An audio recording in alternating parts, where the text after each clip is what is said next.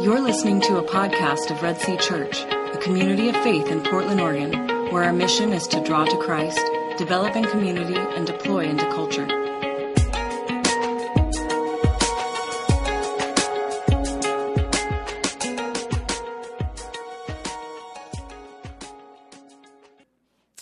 Uh, good morning. Glad you guys came out and are, are hanging out with us. Uh, we're working our way through uh, the books of Luke and Acts, and so we kicked off Acts uh, just uh, maybe six weeks ago, and uh, and it's been a really cool journey to walk through it and uh, and to be really simple about the idea of we want to we want to do what the Scripture tells us to do. You know, like let's just be obedient to, to that. Let's let's just do it that way. and so today is another step in that for us because as we go through Acts six, we're going to look at the, uh, the foundation or the establishment of, of the first deacons that you ever see um, in, in the Bible. And so we want to walk through that as a church and really say what is a deacon, what does it mean to be obedient, and why are they important? Yes, ma'am. Oh, I'm sorry. Somebody else asked me about this. So, this is uh, if you went to the Compassion North Portland Medical Dental, dental Clinic. I, I wasn't. I was there. No one explained the shirt to me. Does someone else that was there understand what? I think I know what it means. Yeah. Yeah. At first, I was like, Jesus loves eyes and teeth, and and I was like, no, I think it's medical, dental, optical, and love. That's what we did at the at the clinic. So, good point of clarification. Anything else about my appearance that I would need to address right now? Um, and so uh, we're going to be talking about deacons because we believe uh, the deacons play a very vital role in the health of the church. Uh, it's very uh, easy for the church to become inwardly focused. Uh, and I think that's part of us as Americans, especially living in a very consumeristic culture. We all came to Red Sea because of preferences that we had uh, based on proximity, uh, style, worship. If the guy speaking wears a t shirt with funny things on it, if he wears a suit, you know what, the, what their method of discipleship is. Do you have Sunday school classes? Do you have home communities. All of these things are, are preferences that kind of helped us make the decision in a lot of ways on, on where we're going to go to church. Now, those aren't a bad thing, but they can very easily uh, church can become about us, right? Become, can become about our preferences. And so we have all these preferences which we chose because we're consumers. Um, we approach church thinking that there's a variety of churches out there. I'll just need to find the one that fits for me, that works for me. That's part of uh, you know, going to a grocery store. There's just 10 different varieties of mac and cheese, and you get to pick whichever one you want. Or like this past week, we got a dog, and we had to go get dog food. You know, there's like 50 varieties of dog food. And we were just like, oh my gosh, like, why does it really matter? It's dog food. And so we're, we're looking through it. That's, a, that's that consumeristic mentality I think that we have that we unintentionally bring into church a lot of times. Well, that naturally, that consumeristic mentality naturally rolls itself into how we view leadership in the church. And so, a pastor, many times, is a, a hired professional to teach the word on Sunday morning, to maybe help you understand the Bible more, to counsel through difficulties that may come, come up in life. If you ever get put in the hospital, you expect the pastor to be there, you know, coming and visiting with you. So we have all these expectations that we also place on a pastor that can become very overwhelming. Now, at Red Sea, we don't have pastors, we have elders, but I'm using the word pastor because it's most familiar to everybody. Uh, and so many times that, that pastor becomes overwhelmed with responsibilities, uh, such as, you know, um, the organization of the church. So we need ministries, we need programs. So I'm going to need you to do an athletic program because I really like athletics. And so we need a softball team for, for the church, and the pastor needs to organize us a softball team, you know? And, uh, and we need uh, missions. And so, okay, the pastor needs to go and organize missions. And so you typically have one or two people inside of a church wearing a lot of hats you know? And they're doing a lot of things typically that they're not gifted to do, and that's when it turns really bad, you know, when they're forced into a gifting that they're not good at and it, and it looks really poorly. So we've identified this as a church. We've identified our natural tendency toward be, to be consumers, to inwardly focus, and we're trying to be very proactive against that. We're trying to raise up this thing that we call the priesthood of believers. And so, that, and that basically, if that's an unfamiliar term, it, it means that we're all called to the work of the ministry.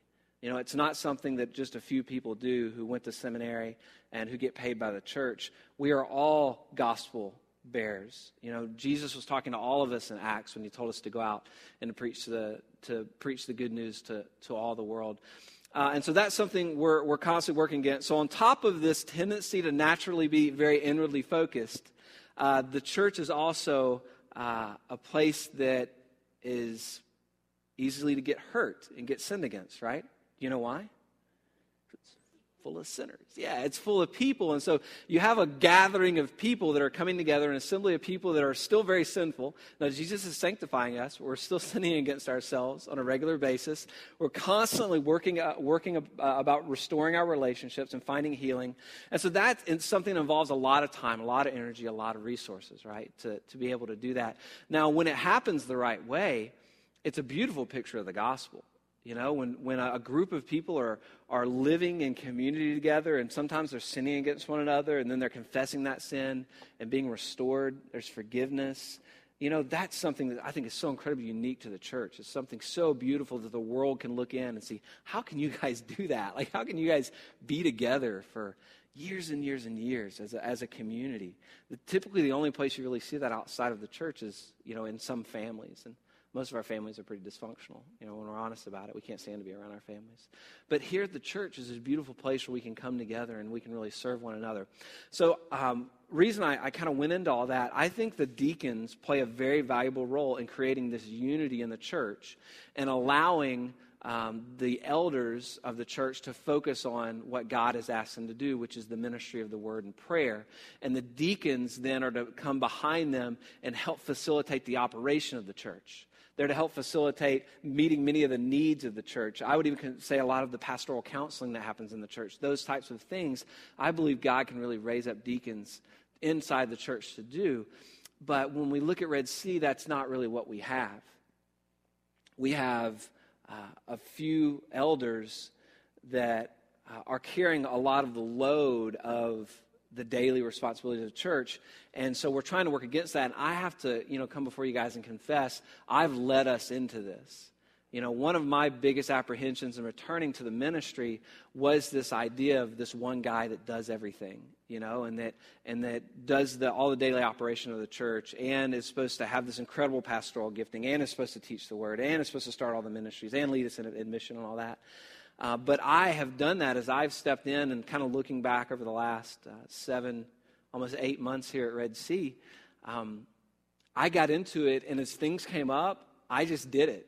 You know, I was like, okay, a needs a needs arise. The church pays me. I'm there, and and I will start doing it. So I've got my hands in a lot of different pots, trying to do a lot of different things. As I was reading through Acts, you know, over the last couple of weeks, and I haven't I haven't uh, taught for the last three weeks. It was such a a good reminder for me to say, God, what has God called me here to do? What is He asking of me to do? And then what am I accepting that He does not want me to be doing? And then what do we do with that as a, as a church? So I need to confess to you guys and ask forgiveness. I think I've led you poorly. Um, and so I need you guys to give me a certain amount of accountability as we move forward that to not do things that I shouldn't be doing you know, and to let things go. My wife is so good about constantly reminding me to not take on responsibility.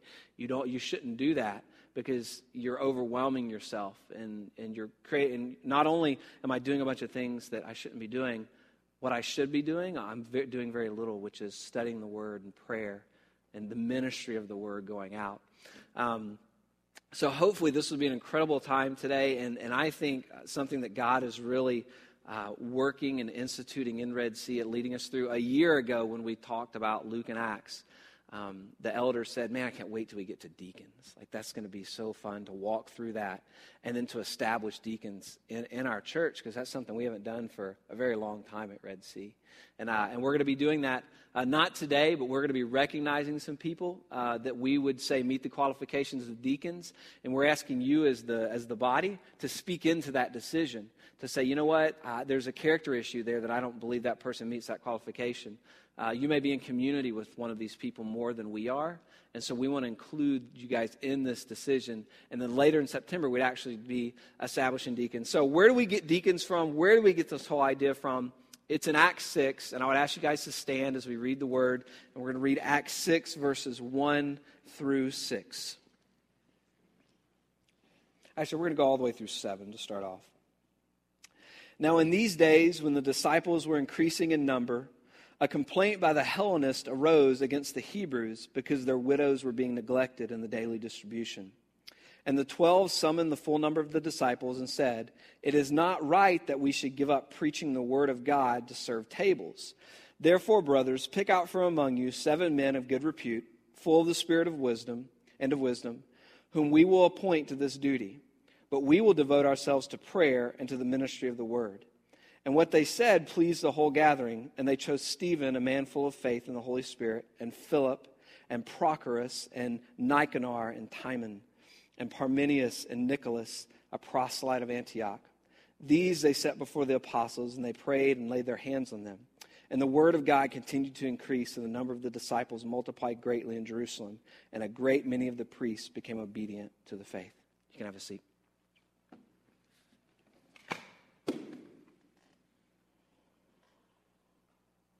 And so, what we see here is a picture of the, the church, what we would believe laying the foundations for the establishment of deacons. Now, uh, a lot of times when we think of the, the church in Acts, the New Testament church, we look at this utopia of of, of church. It's this ultimate goal that every church wants to reach. And, and we see them as sharing their possessions with one another. Uh, and we see people getting saved and being baptized and, and repenting. Uh, we see them uh, holding one another accountable to the sin that's in their life. All these incredible things. But then as we, as we continue to read the story, we also see sin creeping up in the church. Uh, last week it was Ananias and Sapphira as they were envious of being recognized in the church. I mean, pride is so prevalent among any group of people wanting recognition. And so they, they wanted recognition, and there was a consequence for that as they lied to the church and they tested the Spirit of God. And the consequence we talked about last week is they were killed by God because of that.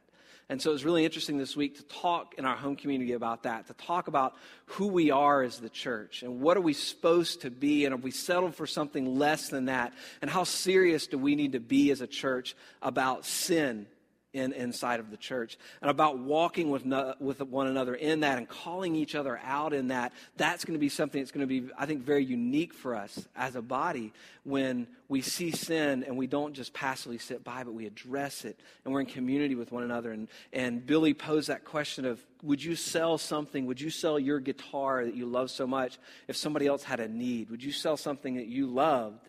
For somebody else to be able to pay their bills. And, and so for us as a home community to talk that through and say, man, we got a long way to go. You know, it's kind of where we, we came out as by, by God's Spirit, we see some really good things. We're heading the right direction, but we need to we need to make a lot of ground. So not only Ananias and Sapphira, not only was sin creep, creeping up in pride, we see it here in this first uh, chapter and uh, first couple of verses in chapter six. Is once again the church was sinning against itself, and specifically there was a group of people. They were Hellenistic widows that were being left out of the distribution of food. And so the church has an obligation, has a joy in providing for the widows of the, of the community. That's something that is emphasized over and over again by Jesus, um, by the, later in the epistles by Paul. You see that multiple times coming up over and over again. Well, this group of people had began to basically be racist against one another. They were practicing ethnic superiority. So you remember in, in, in Acts 2 when the church, uh, when the Spirit came, they spoke in foreign languages. You know, they spoke in multiple languages,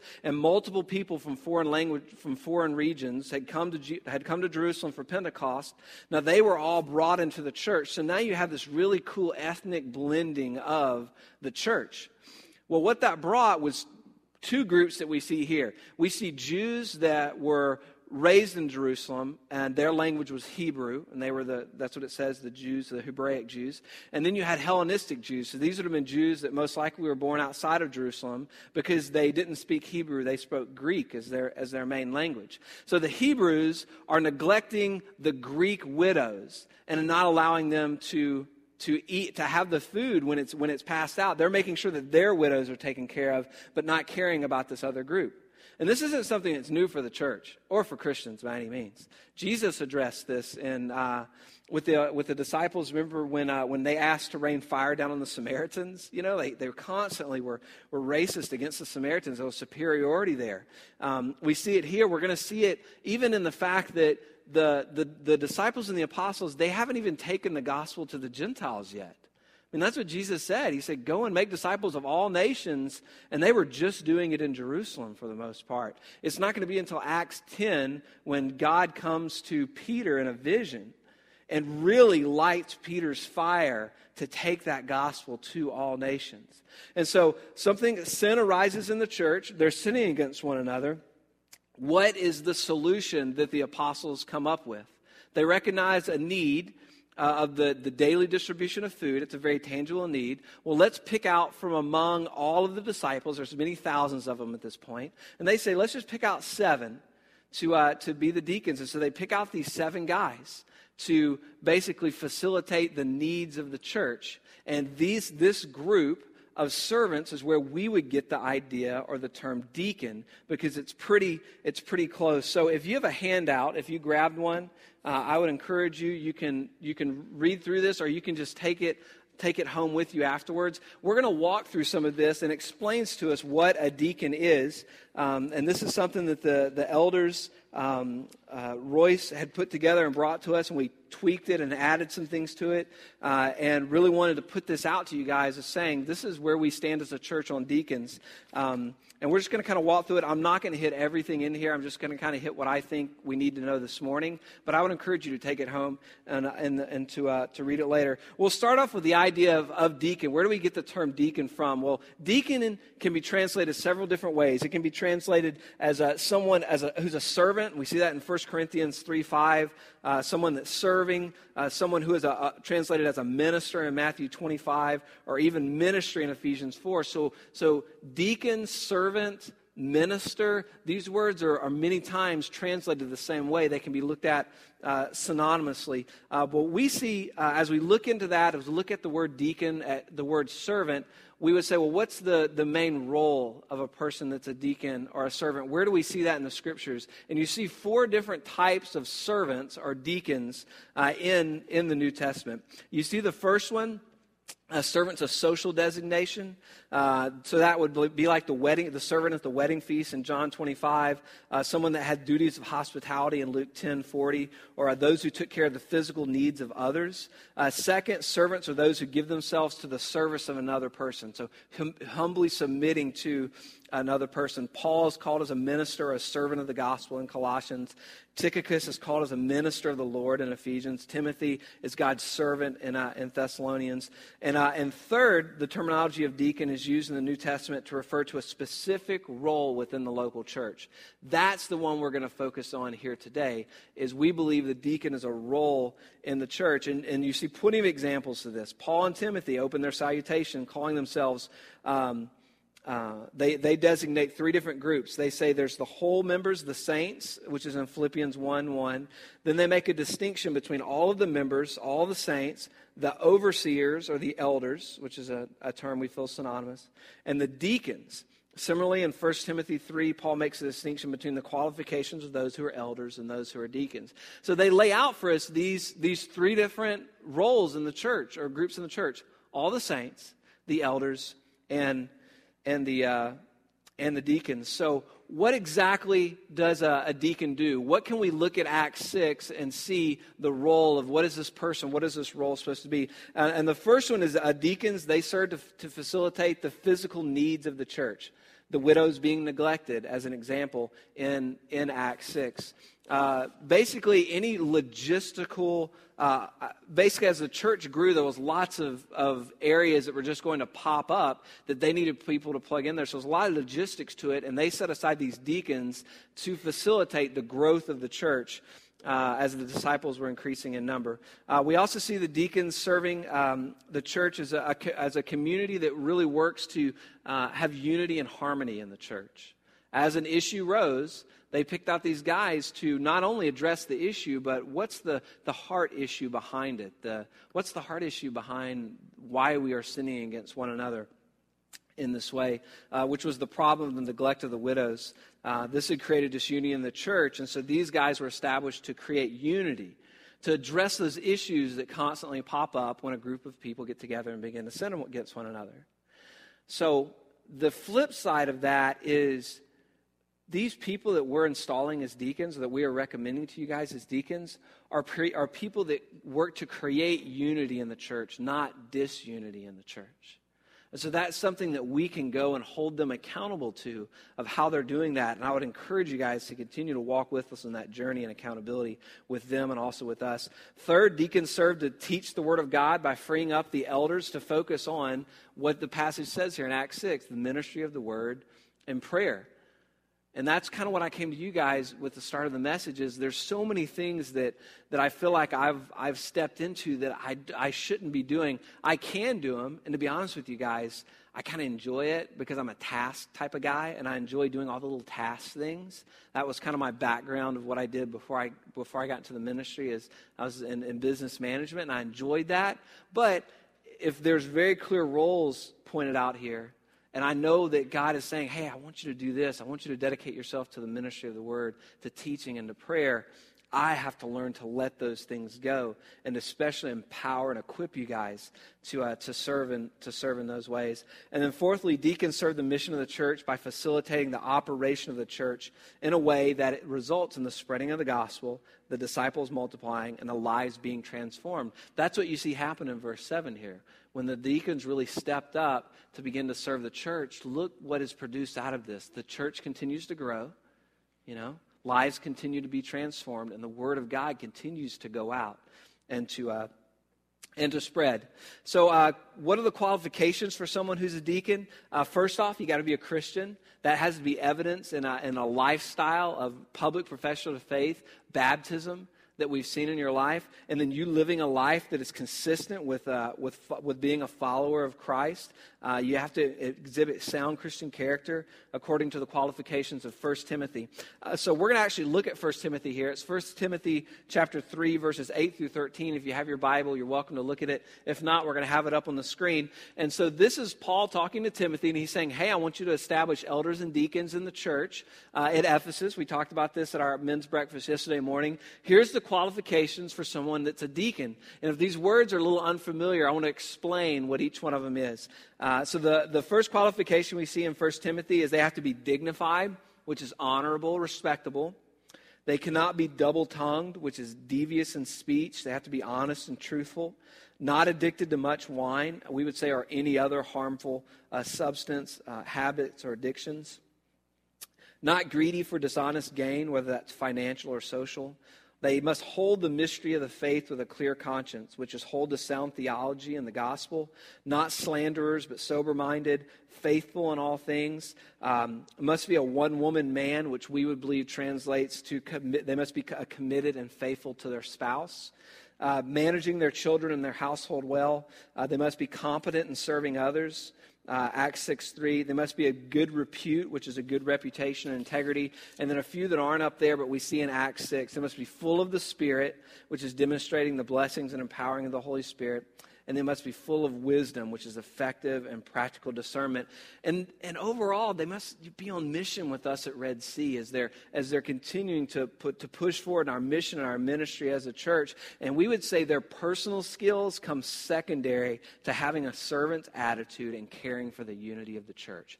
That's the big thing for us. As we looked at the body, we said, who has a servant's attitude and who cares for the unity of the church? Those are the people that we want serving.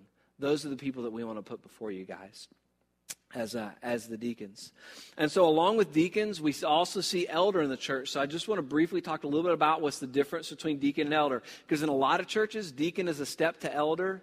In a lot of churches, uh, deacon is also just someone that that serves the Lord's Supper and doesn't ever do anything else. I've been a part of those churches, of the deacons or the guys that pass the, the, Lord's Supper, but then they never serve in any other way. That's not what we believe they are. So we believe these deacons are the servants. They're working toward unity in the church, serving the elders by allowing them to focus on the Word.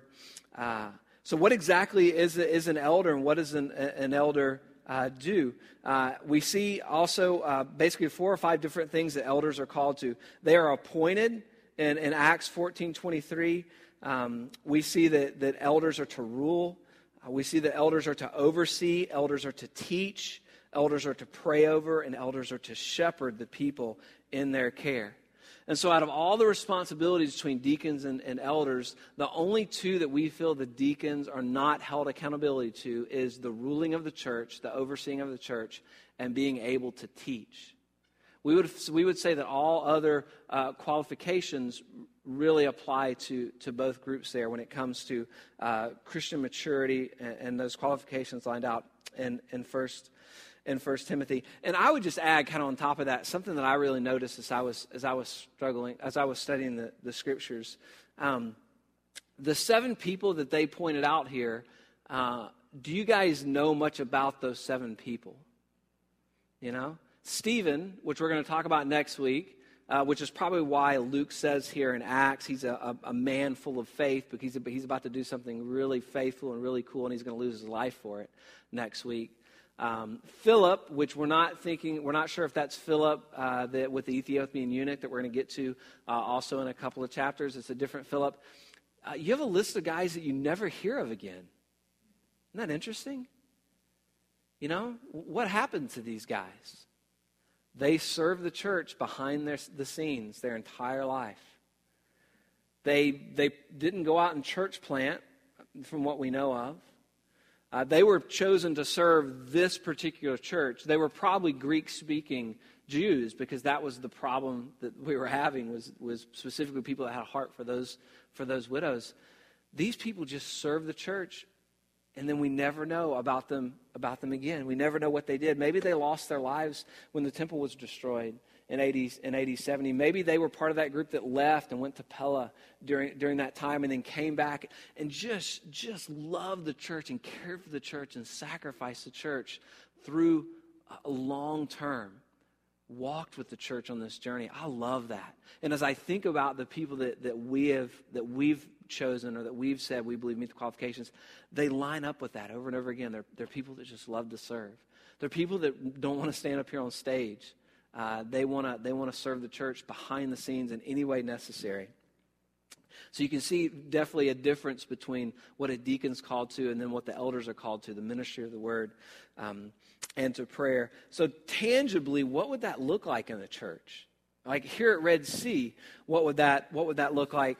There is a wide variety of things the church could do. Uh, we've come up with a, a, just a small list of them, uh, which we think are, are typical in most churches. When we looked at healthy churches that had deacons, we saw deacons operating in this role. And what we saw is uh, deacons were over the children's uh, ministry, we would say community.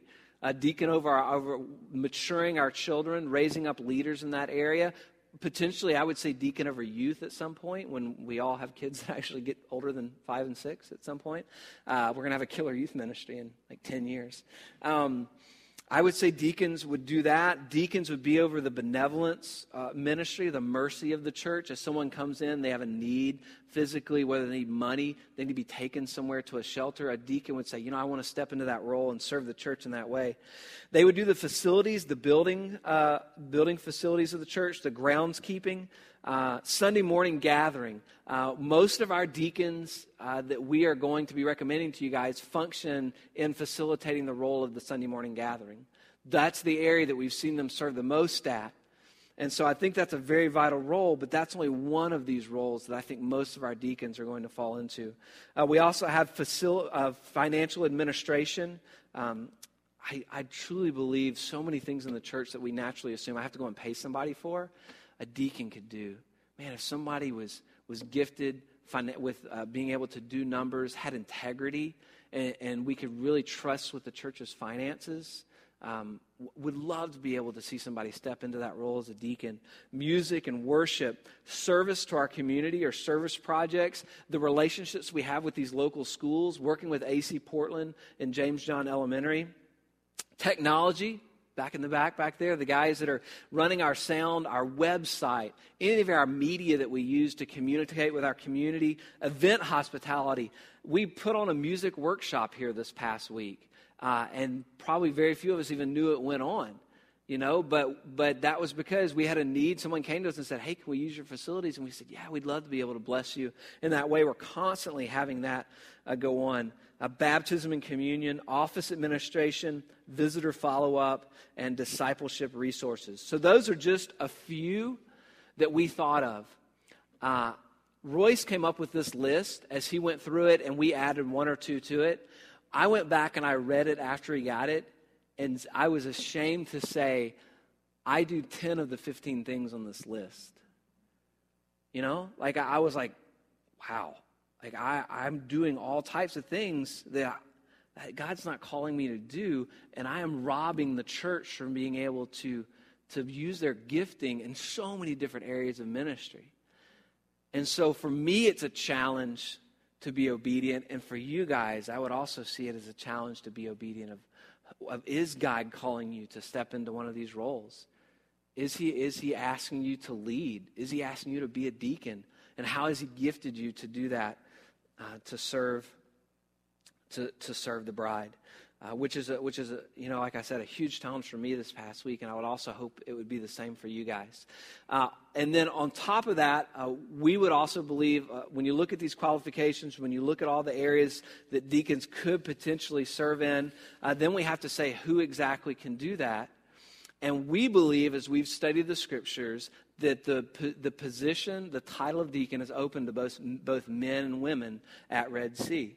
And let's look real quick at what that would look like. And there's a section in this about women as deacons. If you wanted to wanted to turn to that, because I don't want you guys to think we're trying to manipulate Scripture in this at all, but we're being tr- trying to be true to what the, what the Scripture says. So why do we think women can be deacons? Well, what you see in 1 Timothy 3, 8 through 13, in those qualifications, as Paul has qualifications, he seems to distinguish between men and women deacons in verse 11. And he, the word he uses says wives, but it's actually translated women. And when I read that, I was like, really? And so I flipped my Bible over to 1 Timothy, opened up to chapter 3, verse 11, and it said, it said, uh, it said their wives, but it had a little, little end note beside it. I was like, well, what's that end note? Go to the bottom. Also women can be translated women. And so we believe that it says that the, the word is literally women, that Paul could have been addressing the qualifications of the wives of the male leader, of the male deacons. That's a possibility, but we think that's unlikely because he never does that for the qualifications of the wives of elders. Why halfway through the qualifications of deacons would he then say, and then if your wife wants to do it, here's her, if, if, if if you guys that are married have wives, here's the qualifications of your wives to be the wife of a deacon. Why would he do that just for deacons and not do that for eldership?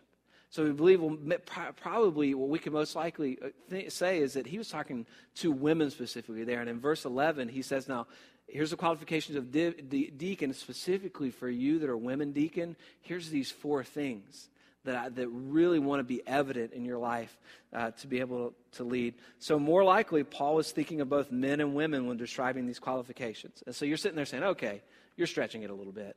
Like, he says their wives, he says their women. Either one, he's not talking about women as a separate role. Well, there's some other examples.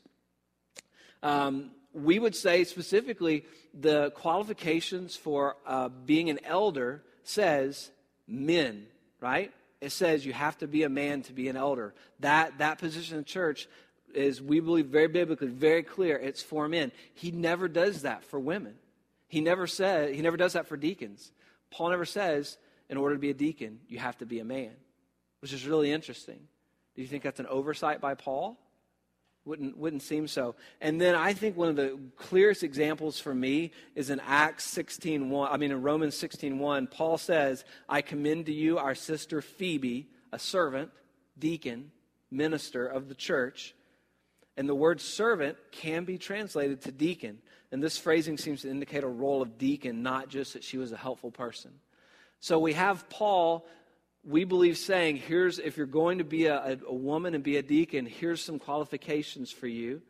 And he never says that they can't when he goes through eldership. I mean, he never says that, uh, uh, that deaconship is limited only to men. And then even in Romans, he specifically says, Phoebe, a deacon of the church. So that's where we would get that from. If you disagree with that, if you disagree with that interpretation, I would love to talk to you guys about that. That's why we're not installing deacons today. We're just bringing it before you guys. We're bringing all the information because we would like for you to speak into it. We would like for you to go and to, to read and study it yourself. And, uh, and then later in September is when we actually want to want to install our deacons. So, who is it as we've looked and we've really felt that these are the people that meet these uh, qualifications? If they're here, I would ask that, uh, that you just raise your hand because we want to be able to see you and say, okay, okay, I see who that person is. What do I know about that person? Where have I seen that person in community? Is there something in their life that I would believe that would disqualify them from being from being a deacon. Uh, the only two that aren't here are the first ones, which are Russell and Amy Gilkey. Uh, they're a couple that we believe meets the qualifications of deacons. They have served the church faithfully for seven years in any area necessary. Uh, and, and so they were one of the people that automatically popped in our mind. Russell was actually installed as a deacon years ago, uh, over five years ago, here at Red Sea with a few other guys that are no longer at the church.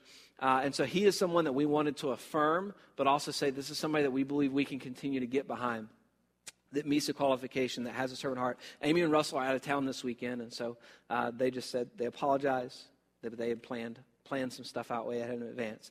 Uh, we also recognize uh, Rebecca Chu. Rebecca's right over here as a, as a deacon of Red Sea, uh, someone that, that has served the church faithfully, um, that meets the qualifications. Jim Tung, Jim's right there. There's Jim as a, as our, as a deacon. Uh, Robin Dalkey as one of our deacons that, uh, Robin, oh, she's serving. What the heck? Uh, Robin is one of our, our deacons, so uh, Lance can introduce you to her if, if you need to know her. And then Doug Fuller. And Doug Fuller's right back here on our back row.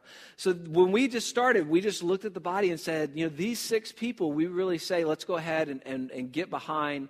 Uh, over the next month, we would ask you guys, as the body, to pray over them, uh, to talk to them, to watch them, and, and, uh, and really be able to, as a body, come before uh, them at the end of September, and we're going to lay hands on them and we're going to commission them. We're going to establish them as deacons, as servants in, in the church. Sure.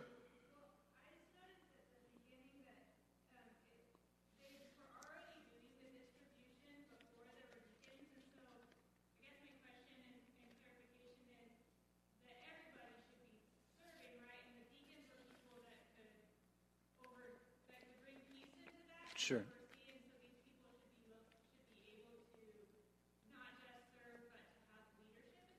Yeah. Yeah, that's huge. Yeah, we, once again, we're trying to break down that that uh, that mentality of okay, here's the few people that serve, and the rest of us the rest of us don't. Like we say at, at the beginning, Acts six, we would say lays a foundation for, for deacons that is later clarified in First Timothy, which we get a lot more information. So, so yeah, there was already a problem happening. Uh, these people were already serving, and and you guys, that there's so many areas I think that we can continue to, to step up of, and some of us can't be deacons because we just don't have the capacity at the time. We have other obligations on our time to be able to really serve the church in a specific area. Some of these areas that we laid out do involve a certain amount of time an investment. And so you'd really have to pray and say, you know, is that something God's calling me to? And then don't, I don't want to create the mentality of, well, I'm just going to wait around for the church to, to call me a deacon. The people that we identified were already doing the, the work, and we're just giving them the title. We're not even adding more responsibility onto them. We're just saying, hey, we looked out and we saw you guys being deacons. We want to affirm you in that. And then we want to continue to challenge you guys uh, us all to step up into that and to step up into using your gifting and, and serving the church. Does that make sense? Okay. Any other questions? Uh, there was one that said they did not have the capacity right now, but if things changed in the future, they were open to that. Anybody else?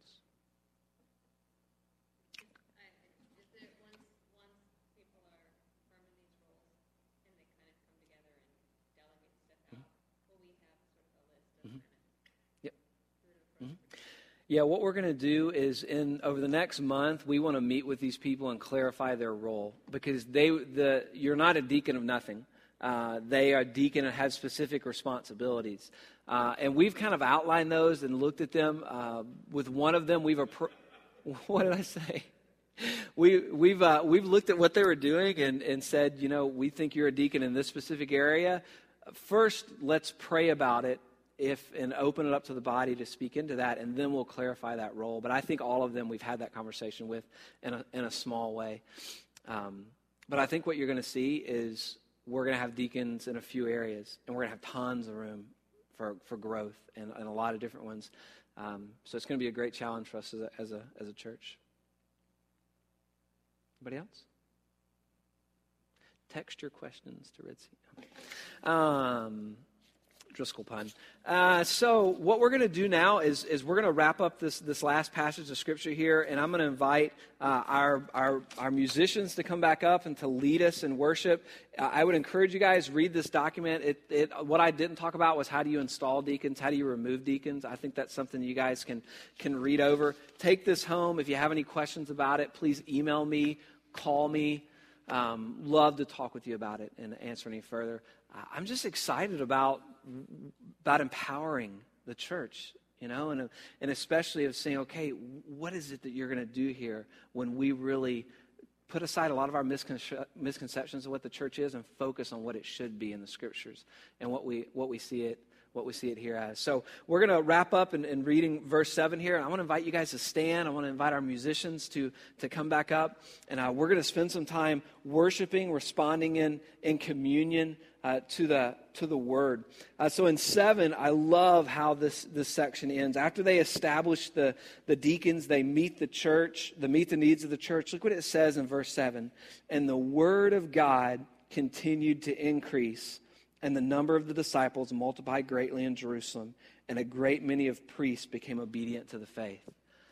The Word of God is it, it's given life. It's actually something that's growing and it's increasing. And as the Word in God increases, and the deacons have a part in that, and the elders have a part in that, look at what is produced out of that. The number of disciples multiplied greatly, and a great many of the priests became obedient to the faith. That's why we want to be obedient to the scriptures today. We want to see the word of God increase at Red Sea. We want to see the, the body grow in its gifting and, and people come into the faith, come to know about Jesus as their Savior. So let's pray. We'll come to communion. We'll take the Lord's Supper and, uh, and we'll worship. Father, uh, thank you for the truth of your word. I thank you for how it really does convict our hearts. God, I feel like over the last few weeks you've convicted my heart of sin of uh, not being willing to let go, uh, arrogance in how I think something should be done, of not empowering the priesthood, of being a hindrance. And so, Father, I confess that to you and I confess that to my family, uh, asking to walk in that. Uh, asking for them to walk with me in this journey, uh, God. I would also ask for the filling of your Holy Spirit into the lives of your church to continue to raise us up into this body. I thank you for the gifting that we have. I thank you so much that there's so many areas of our church that people serve, even now. Everyone around us is serving, uh, and they're doing it because it's their joy and it's their heart. And it's such a, an incredibly beautiful picture of your bride and of the church. But we have so much uh, farther we need to go, God. So build us up, fill us with your spirit, uh, make us this, this holy temple all built up into Christ Jesus. That's what we want. So, Father, as we, as we pray and as we come to your tables, we do uh, what Nathan was talking about at the beginning. We recognize who you are, we recognize what you've done, who we are in light of that, and what we should do. Um, may you continue to, to work inside of us for your glory and for your, for your kingdom. Ask us the name of your Son because there's power. Thank you for listening to this message from Red Sea Church. If you would like more information about Red Sea, including more audio messages, please go to our website at www.redseachurch.org. If you would like to contact Red Sea, you can email us at info at redseachurch.org.